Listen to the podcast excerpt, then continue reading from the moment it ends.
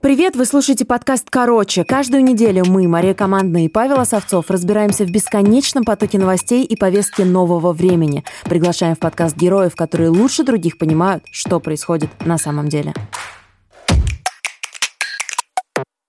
Сегодняшний выпуск мы записываем после трагических событий в Казани. 11 мая произошло нападение на школу, в результате которого погибли 9 человек и 32 пострадали. У меня вот ряд вопросов в связи с этой трагедией, точнее даже не с трагедией, а с реакцией на трагедию. Первый вопрос. Все каналы государственные, все телеграм-каналы, Просто это своего рода прямая трансляция всего того, что случилось в день трагедии. То есть сначала они показывали видео с места событий, потом в этот же день они показали убийцу, который в отделении полиции, и в этот же день сразу же находятся кадры с камер, где он покупал оружие три месяца назад, кадры с какой-то камеры. То есть огромное количество контента в день трагедии появилось связанное с происходившим в этот день и за месяцы до этого? Вот это первый вопрос. А надо ли это вообще показывать? Потому что это было везде. Его лицо везде. Винтовка везде. Кадры, где он идет, машет винтовкой, улыбается везде. Второе.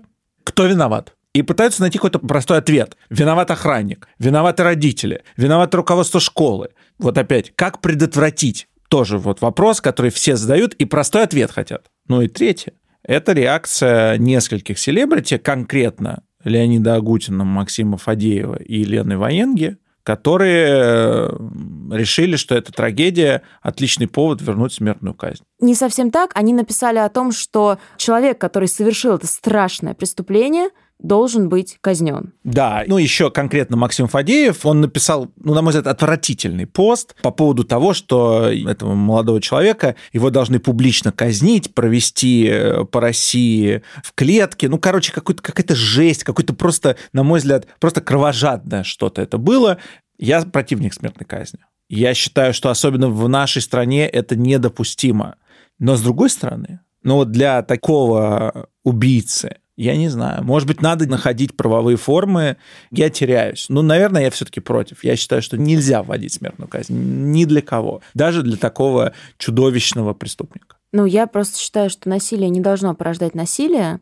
Я против смертной казни. И на самом деле сегодня в нашем выпуске мы хотели обсуждать явление, которое называется скулшутингом. Скулшутинг в переводе с английского – это стрельба в школах. И самое известное происшествие – это 1999 год, Колумбайн. Слово «Колумбайн» в какой-то момент вообще стало имя нарицательным для того, чтобы называть вот эту вот стрельбу в школах, которая, к сожалению, время от времени где-то происходит. Просто мы привыкли, что это явление, оно никак нас не касается, оно не связано в России. Это где-то там, это в Америке, это вот у них в школах стреляют, а у нас не стреляют. А потом бац, ты начинаешь вспоминать Керчь, была стрельба в Отрадном, и вот сейчас трагедия в Казани. Это ужасно. Но вы знаете, наш сегодняшний выпуск, он в итоге посвящен не столько скулшутингу, сколько психологии подростков.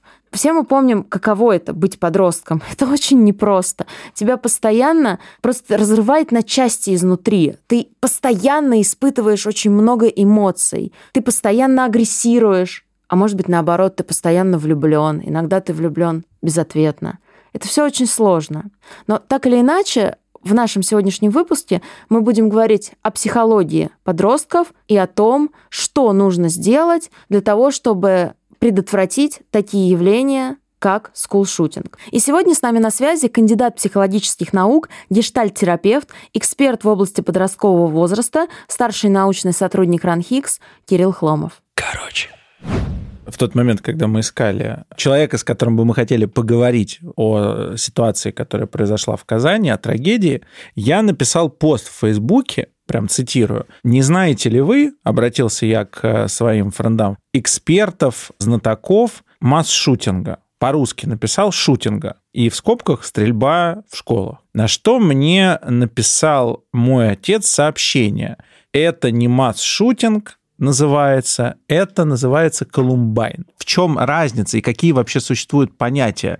Чем масс-шутинг отличается от скул-шутинга и от Колумбайна? Здесь есть несколько важных аспектов, как мне кажется. Первый – явление как масс-шутинг. Это все события, в которых стрелок атакует группу людей, чаще всего не имея какого-то персонального мотива в отношении этих людей. То есть это является террористическим актом в отсутствии политических требований. Я думаю, что нападение на редакцию Шарли... Шарли Эбдо. Да. Это пример скорее масс-шутинга. У нас в России тоже были такие эпизоды, вызванные теми или другими причинами. Но также, как отдельный тип ситуаций, выделяются ситуации нападений, расстрелов на школы или учениками, или бывшими учениками школ. И трагедии, которые произошли таким образом, я считаю, что, безусловно, то, что послужило поводом к сегодняшнему разговору, это ужасная трагедия, которая произошла в Казани, которая стала очень острой и отозвалась и в России, и во всем мире причинила боль большому количеству людей, может быть, даже напрямую не связанных. Поскольку это такого случая ситуациях, в которых человек нападает на школу,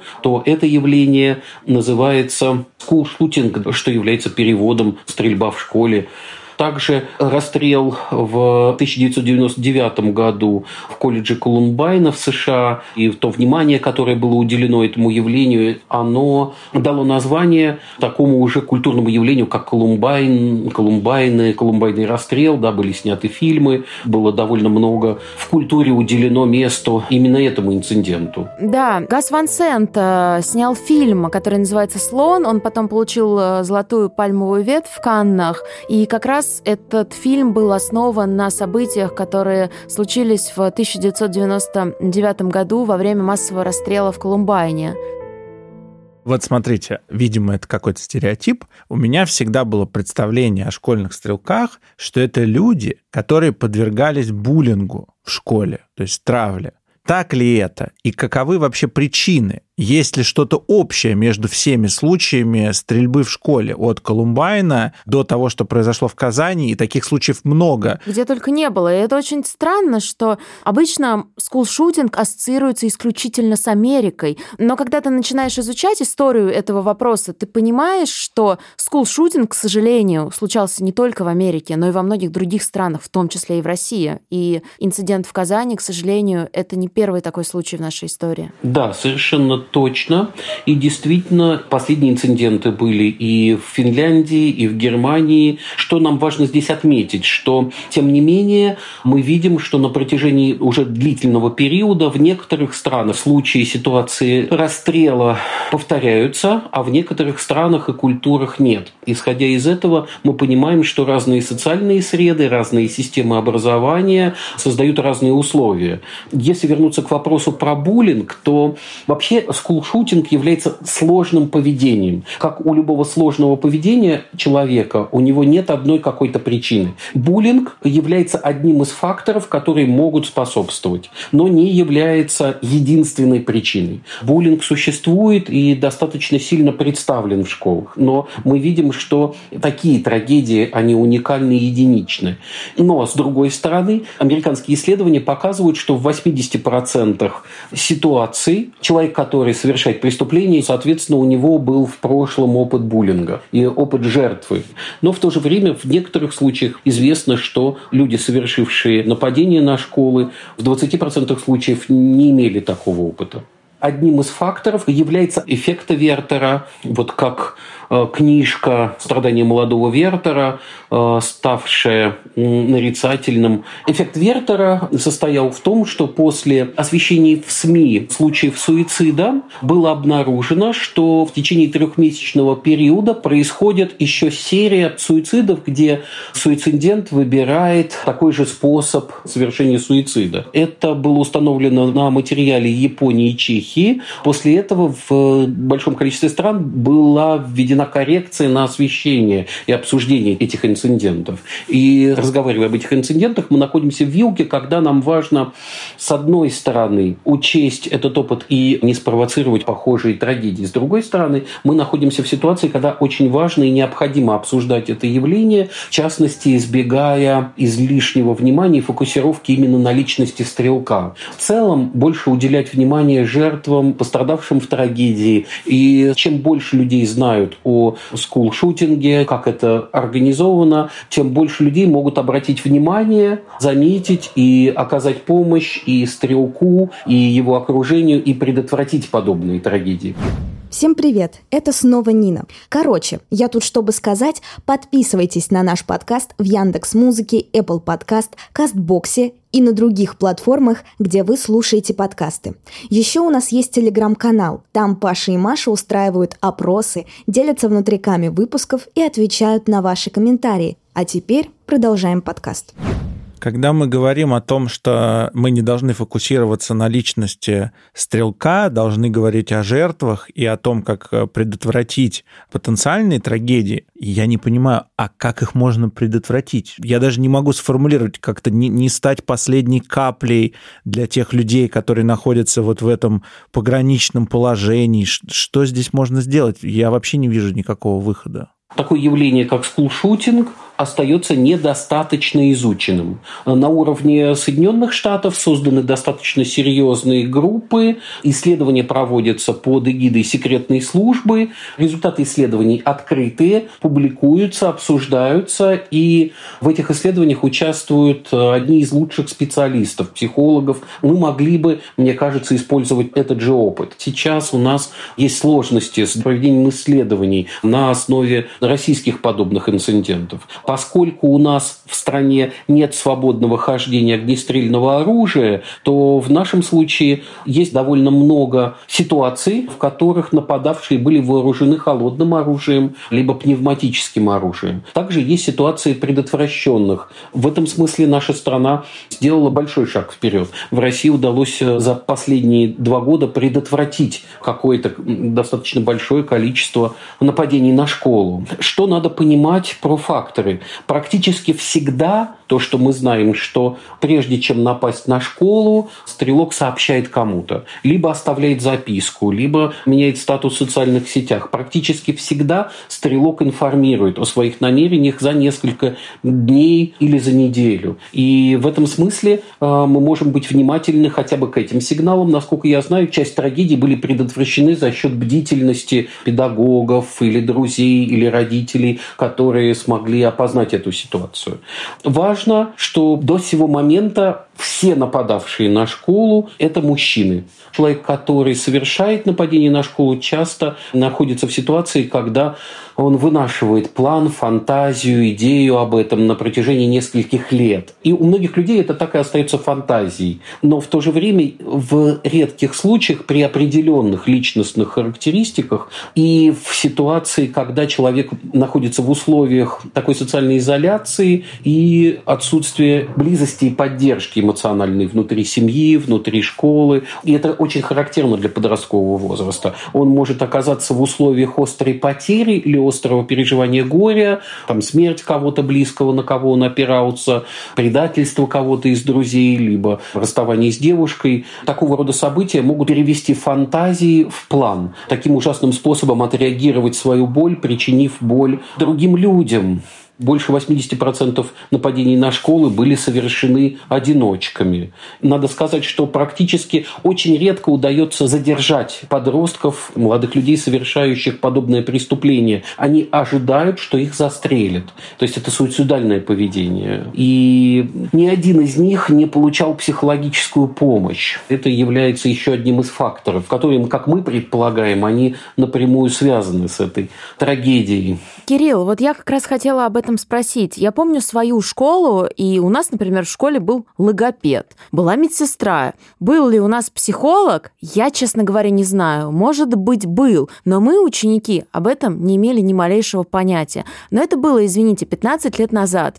Как обстоят дела в школе сейчас? Мне кажется, что большая проблема состоит в том, что подростки, они же очень ярко, яростно переживают свои собственные эмоции. То есть я помню себя в 16 лет. Боже мой, мне нравится этот мальчик, а я ему не нравлюсь. Это же все трагедия всей жизни. И ты действительно так ощущаешь мир. Вот есть ли сейчас в нашей стране какая-то культура психологической помощи подросткам в школах? Я работаю со школами примерно 23 года.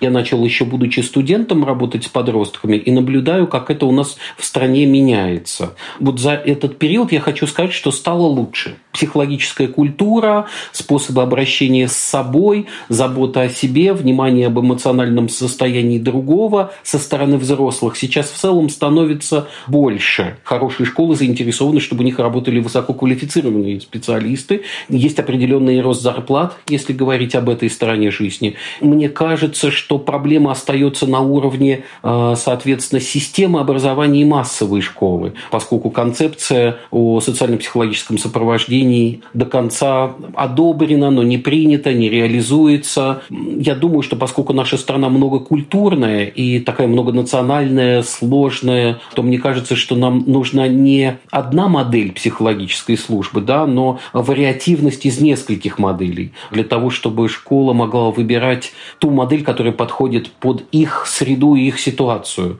В Москве, в Петербурге, в миллионниках в целом более благополучная ситуация с психологами. Хотя, если мы говорим про квалифицированных специалистов в области подросткового возраста, на мой взгляд, дефицит огромный. И нас по-прежнему специалистов, которые занимаются помощью подросткам, изучают современных подростков, категорически не хватает.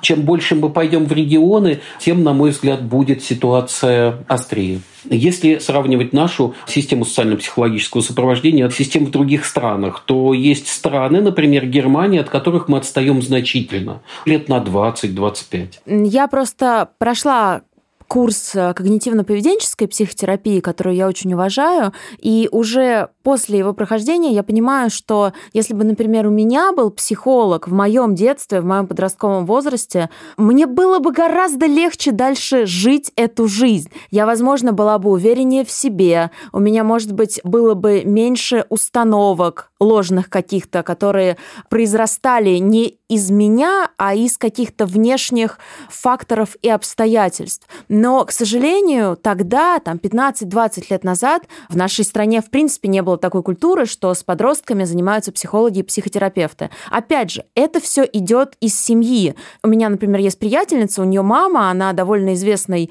психотерапевт, и я уверена, что ее знакомство с психотерапией началось гораздо раньше в жизни, чем у меня. Но не у всех мама и папа работают психологами или психотерапевтами, да? То есть, когда культуры обращения к специалисту в семье нет, то непонятно, что делать такому ребенку, потому что все-таки, когда ты подросток, ты сам не зарабатываешь деньги, и так или иначе твоей жизнью управляют родители. Вот что делать тем подросткам, которым, возможно, хочется сходить к психологу, они понимают, что им нужна какая-то помощь, но от их родителей не исходит никакой инициативы в этом плане. Я хочу отметить, мои родители тоже являются психологами, психотерапевтами, и будучи ребенком, выросшим в семье психологов и психотерапевтов, хочу сказать, что в какой-то момент у меня была идея, что нужно было делать программы для детей психологов помощи. Это лирика. Если вернуться к практической стороне вопроса. Во-первых, мы видим, это наблюдаю я, это наблюдаем мои коллеги-психологи, 20 лет назад наверное, был один случай за несколько лет когда к нам в центр, перекресток, тогда был один из немногих центров, который специализировался на работе и помощи с подростком. Подросток обращался за психологической помощью самостоятельно. Это было уникально, и мы были этим потрясены. Например, сейчас в психологических службах вузов и школ это становится уже таким нормальным событием. И коллеги регулярно сталкиваются с тем, что подростки сами приходят за помощью психологам. И сами ищут и пытаются найти. Если нас слушают разные люди, то я обращу внимание, что есть всероссийский телефон доверия, мы, наверное, сможем указать. И он доступен, и там тоже работают э, хорошие специалисты. Как минимум, это точно доступная бесплатная помощь. Есть сейчас немного, но есть некоторые некоммерческие организации, которые в рамках грантов э, предоставляют бесплатную помощь подросткам, иногда в связи с какой-то тематикой. Например, подросткам, переживающим депрессию или подросткам, пострадавшим от э, киберагрессии. Ну, безусловно, первое я отмечу, что подростки сейчас гораздо лучше пользуются психологической помощью, и слава богу, чем взрослые. Недавно обсуждали с коллегой, что к ней на терапию ходит подросток, который не может договориться об этом с родителем, и в этом смысле выбирает свои карманные деньги потратить на свою психотерапию. Бывает и такое. Короче. Короче. Я понимаю, что общество не готово говорить о каких-то проблемах, пока, грубо говоря, петух э, не клюнет. Это понятно, но меня дико раздражает, что все хотят простых ответов. Вот на эти сложные вопросы. Знаешь, как говорит мой отец, у любой проблемы всегда есть одно простое и неправильное решение. Вот это то, чем мы занимаемся пытаемся найти виноватых. Да тут всю систему надо менять. И у каждого класса должен быть психолог. Тогда не в охранниках проблема. Начинают писать посты. За что мы платим охранникам зарплату? Они ничего не делают, сидят что-то... О, нет, это явление гораздо глубже. Охранники тут вообще ни при чем. Абсолютно. Там психолог должен быть у каждого класса, тогда охранник не понадобится. Ну, я считаю, что психолог должен быть вообще у каждого человека, ну, особенно у каждого подростка. В условиях нашей страны у каждого класса это было бы вау. Да, ну, хотя конечно. Ну, чтобы он просто раз в неделю, там, в месяц он чекапил, он видел, что у человека явно неадекват. Вот этот, ну, мальчик, который совершил убийство, ну, там же это видно что есть проблемы. Просто, ну, не дает. Слушай, это, это тоже, вот, кстати, в YouTube есть ролики, где ребенок, девочка, ее актер начинает насильно куда-то вести, прямо рядом с метро это срежиссировано. Девочка начинает кричать, ну так слабо. И кричать. снимают реакцию людей, да? А люди не подходят. Это проблема в целом нашего общества. Там 15 человек, какая-то бабушка подойдет и начинает задавать, вы что делаете? А это Москва? Это Москва, Маш. Страшные вещи ты рассказываешь. Это проблема в целом нашего общества, которую мне очень неприятно признавать, и мне хочется сказать, что да нет, у нас же вот... Но, тем не менее, мы как общество не реагируем на какие-то вещи которые гораздо менее страшные, чем убийство детей в школе и учительницы, а просто, ну вот там какая-то происходит ситуация с ребенком, его непонятно, что происходит. Против его воли его куда-то пытаются в машину, в метро увезти. Люди проходят мимо. И я не знаю, как с этим бороться. Это не психолог в школе, это что-то на другом уровне должно измениться. Потому что как там не относись к Советскому Союзу, это невозможно там было представить. Там был другой уровень сознательности у людей абсолютно. Я сейчас снова думаю о том, что будет чуть позже в нашем разговоре с Кириллом, о том, что если ты не протестуешь против чего-то, о том, что если ты не возражаешь против чего-то, то ты так или иначе даешь молчаливое согласие. Вот меня это очень сильно беспокоит, потому что, по сути, мы все становимся некими соучастниками этих событий. Я не говорю, разумеется, о той трагедии, что произошла в Казани, но вот о том, что ты говоришь, что безусловно. Конечно. Ты знаешь, это отдельная такая еще есть тема. Я как э, отец двоих детей. Поведение на детских площадках. Очень часто сталкиваешься с тем, что, например, какой-то родитель ведет себя неадекватно. Вот я регулярно вижу, родители начинают применять силу к своим детям. Плохой способ – это начинать говорить что-то родителю. По идее, ты должен взять телефон в руки, позвонить в полицию, прям при вот этом родителе, который проявляет агрессию к своему ребенку, и сказать, здравствуйте, на детской площадке по такому-то адресу мама бьет своего ребенка. В нашем обществе это не принято. Так не делают. Начинают либо делать замечания, либо уходят. Я с трудом могу себе представить, чтобы кто-то взял телефон и позвонил. Но так делают в Соединенных Штатах. А у нас это стукачество считается. Но это не то, что стукачество. У нас вообще люди не доверяют полиции и не хотят лишний раз с ней связываться. Неужели ты думаешь, что если позвонить в полицию, то условно приедет наряд? Я вот в этом не уверена, я, ув... я не знаю. А я уверен, что приедет наряд, и дальше мы сталкиваемся с другой этической ну, нет, проблемой. это же история про домашнее насилие. Под... Секунду. Вот давайте представим ситуацию, что этот наряд приехал. Давай. Знаешь, что произойдет? Этого ребенка, ну, мы сейчас берем вот специально такой экстремальный вариант, он поедет жить в детский дом. Ему там лучше не будет. Не будет. Да, и в итоге, понимаешь, мы в замкнутом круге в этом. И какое это имеет отношение к э, шутингу в Казани? Да прямое. Это модель нашего общества, которая абсолютно исковерканная, и что с этим делать, не знает, я думаю, никто. Ты знаешь, мне не попадались родители, которые бьют своих детей, слава богу. Но, конечно, я видела, когда мамы, причем это были мамы, не Да отцы. это в торговых центрах происходит везде. Они кричали на своих детей. Я каждый раз думаю, так, ладно, я не буду вмешиваться, потому что это не мое дело. Но ты хотя бы подумай о том, сколько денег бы ты сэкономила своему ребенку в будущем, если бы ты нормально, блин, с ним обращалась. Сколько он должен будет денег потратить Да, на психотерапевта? психотерапевта. История с тем, что кто-то там шлепает ребенка или, ну, бьет, это прям редкость, ну, такое тоже бывает. История о том, что я вот ну, в метро, например, регулярно слышу, как родители говорят своим детям, но они реально их булят. Ну, знаешь, такие фразы,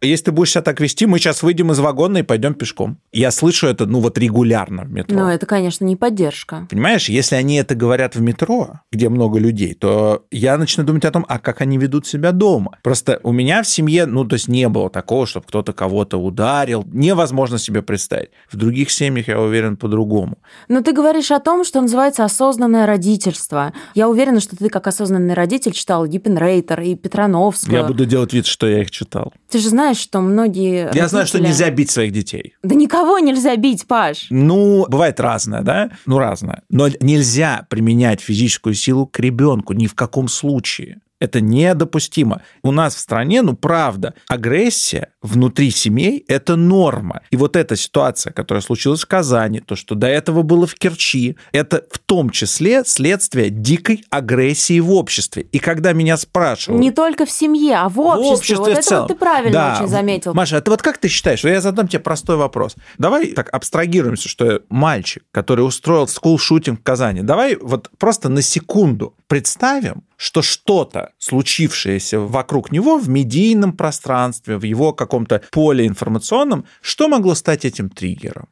У меня есть ответ на этот вопрос. В процессе подготовки к 9 мая я видел неадекватные видео в интернете. Я видел видео, как в школах девочки, мальчики с автоматами поют «Мы русские, с нами Бог». Я видел у Адагамова в Фейсбуке фотографию, где дети в школе переодеты в могильные надгробия. У Маши очень удивленные сейчас глаза. Да, это некая визуализация могилы солдат, павших в войне, но эти надгробия, они надеты на детей. Маш, в обществе очень сильно подогревается милитаризм. И это тоже может быть тем фактором, который влияет на людей с пограничным состоянием психики, с холодной этической составляющей. Я согласна с тем, что интерес к милитаризму в обществе растет в последнее время с каждым годом. Я все-таки не думаю, что здесь может быть какая-то прямая связь, если честно. Но ты знаешь, мне кажется, что психоэмоциональное состояние людей, конечно же, в первую очередь связано с уровнем их жизни. Когда у тебя все хорошо,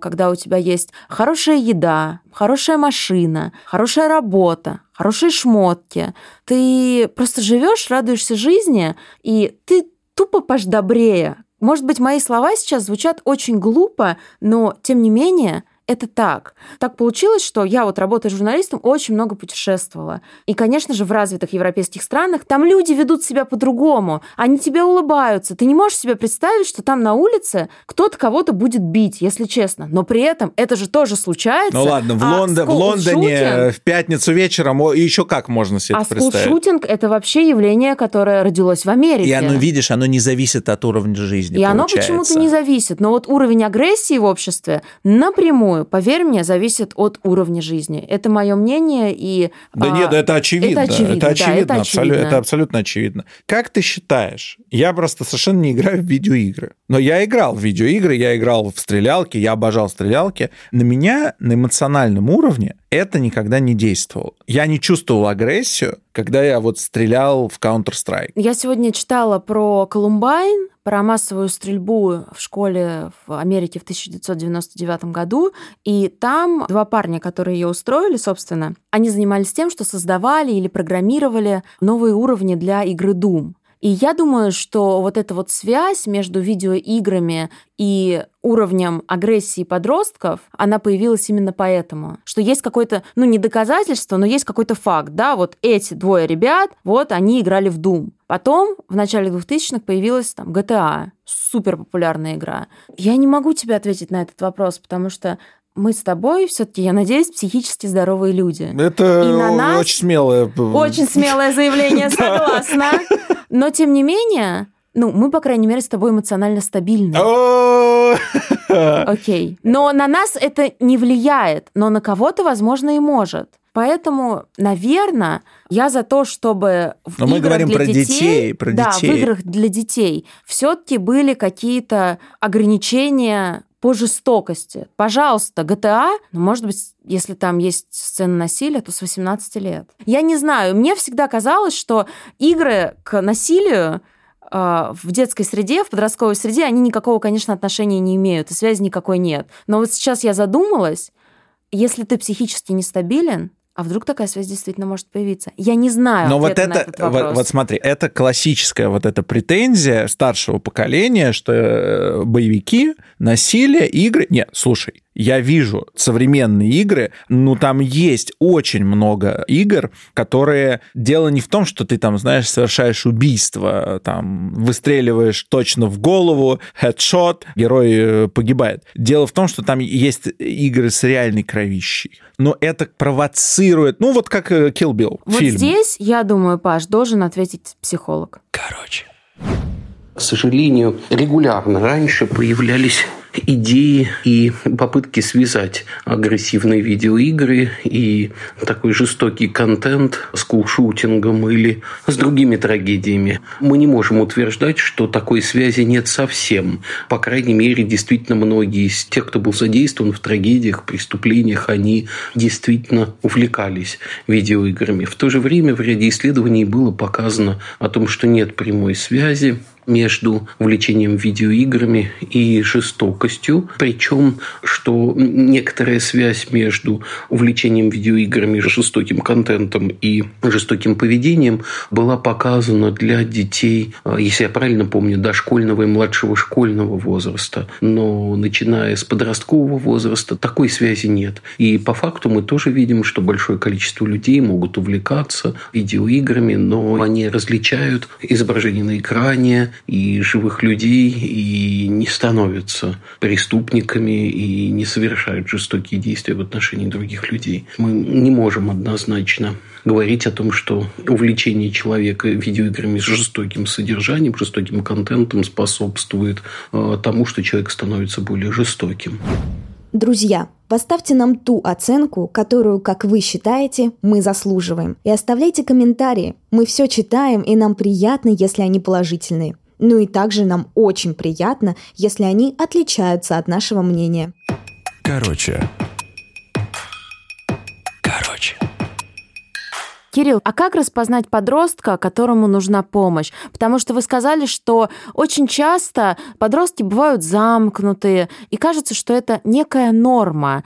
Как понять, что вот там действительно в душе человека творится что-то не так, в душе, в голове? И я думаю, что это действительно специфика еще современного нашего мира, когда появились гаджеты, такое персонифицированное, индивидуализированное общение да, через телефон, оно воспринимается нормальным. То есть, когда подросток сидит и что-то делает в телефоне, то, может быть, он общается, может быть, он дружен с кем-то. То, что он сильно эмоционально не вовлечен или не показывает свою вовлеченность, это, в общем-то, часто ничего не значит. Нам трудно различить подростков одиноких от подростков, предпочитающих общение через интернет-канал. Что здесь может быть э, признаками? Безусловно, вещи, связанные с нарушением сна, питания, изменения в поведении, закрытость, невозможность эмоциональной близости и невозможность диалога. Для подросткового возраста нормальная ситуация, когда подросток какое-то время закрывается от родителей, там, да, до нескольких дней, и не хочет всем с ними делиться. Это нормально, потому что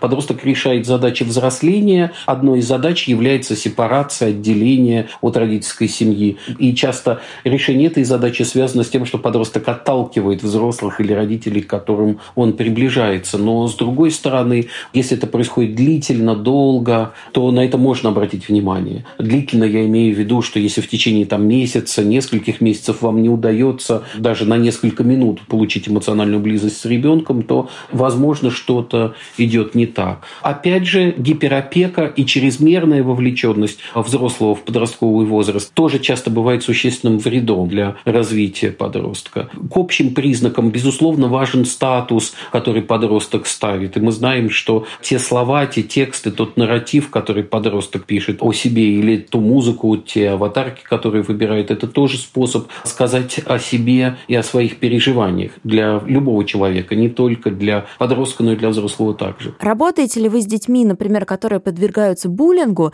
и как вы прорабатываете обычно с ними эту ситуацию? То есть это какие-то советы, Какая ваша реакция? И Центр Перекресток, и фонд Шалаш работают с ситуациями травли. Буллинг – сложное социальное явление. Важно, что в нем участвуют три стороны. Есть инициатор травли, есть э, жертва травли, есть свидетель. Именно участие свидетелей является важным признаком, который позволяет нам отличить буллинг от конфликта. Конфликт – это нормально, и подростки должны конфликтовать. Подростки конфликтуют с родителями, родителями, в том числе, чтобы сформировать у себя разные способы, инструменты для того, чтобы разрешать сложные свои ситуации и научиться конфронтировать, конфликтовать и в том числе добиваться своих целей, своих интересов. Какая интересная мысль, кстати. Я вот никогда не думала об этом, это очень интересно. А, ну, потому что сначала думаешь, да, что вот конфликты подростков с родителями такая ужасная вещь, как было бы хорошо, если бы все подростки были послушны и всегда всех слушались. Как мы получим тогда у этих людей опыт поведения в конфликте, если они никогда не будут конфликтовать? Их единственной стратегией будет только избегание. Да, родители выступают в виде тренировочной груши, но, к сожалению, это часть родительской работы.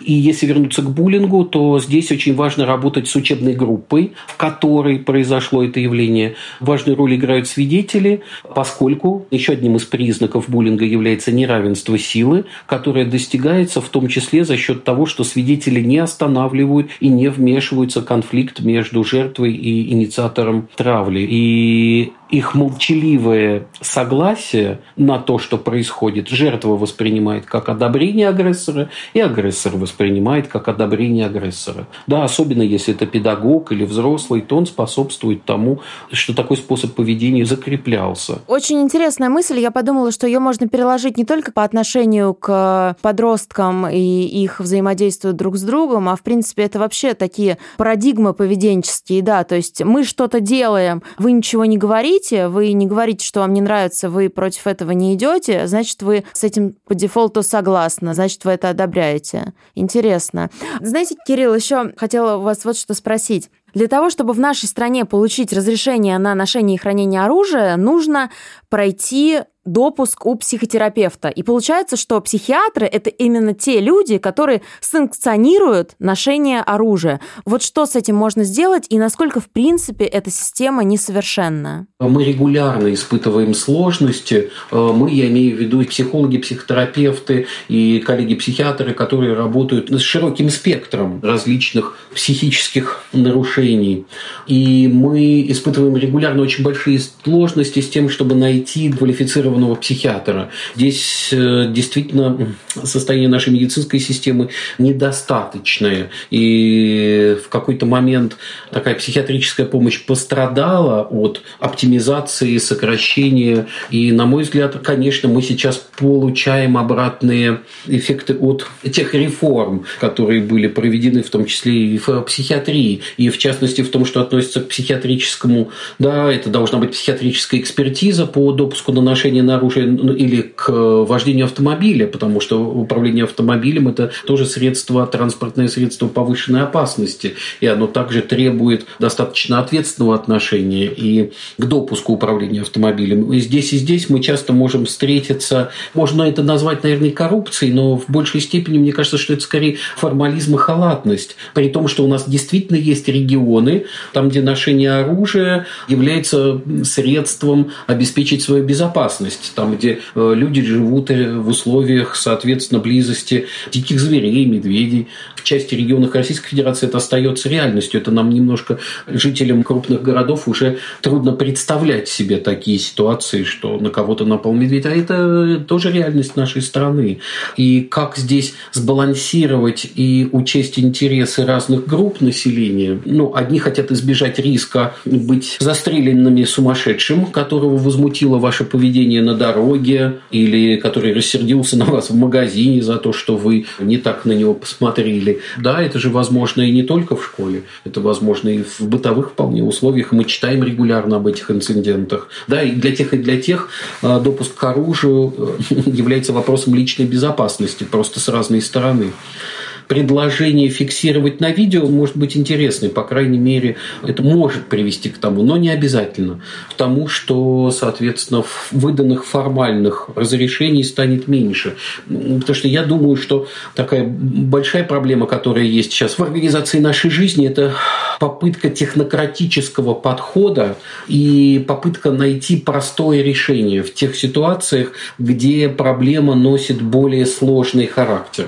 Я попробую объяснить. Мне кажется, что когда мы ищем простое технологическое решение, оно часто может оказаться не полностью удовлетворяющим нашим запросам, а иногда просто неверное, потому что в некоторых ситуациях важнее делегировать, например, принцип обеспечения оружием на местное самоуправление. Мы сейчас видим, что тоже, опять же, в разных местах, но люди приходят к тому, что они готовы самоорганизовываться, сплачиваться, договариваться между собой, в некоторых местах, да, это оказывается невозможным. И а я думаю, что когда мы пытаемся ввести общие правила для всех и технологизировать решения, мы иногда оказываемся в ситуации, когда мы часть вещей не можем технологизировать. Это невозможно. Ну, то есть, грубо говоря, я думаю, что в некоторых случаях человек с фантазией, но достаточно высоким уровнем интеллекта, который фантазирует о нападении на школу, но к этому не намерен делать сейчас, он может получить допуск к оружию. А соответственно, но там позже, через какое-то время он может поменяться. Мы же не можем обеспечить людей постоянным психиатрическим контролем. Это же, я надеюсь, по крайней мере, что мы этого не можем сделать. Короче,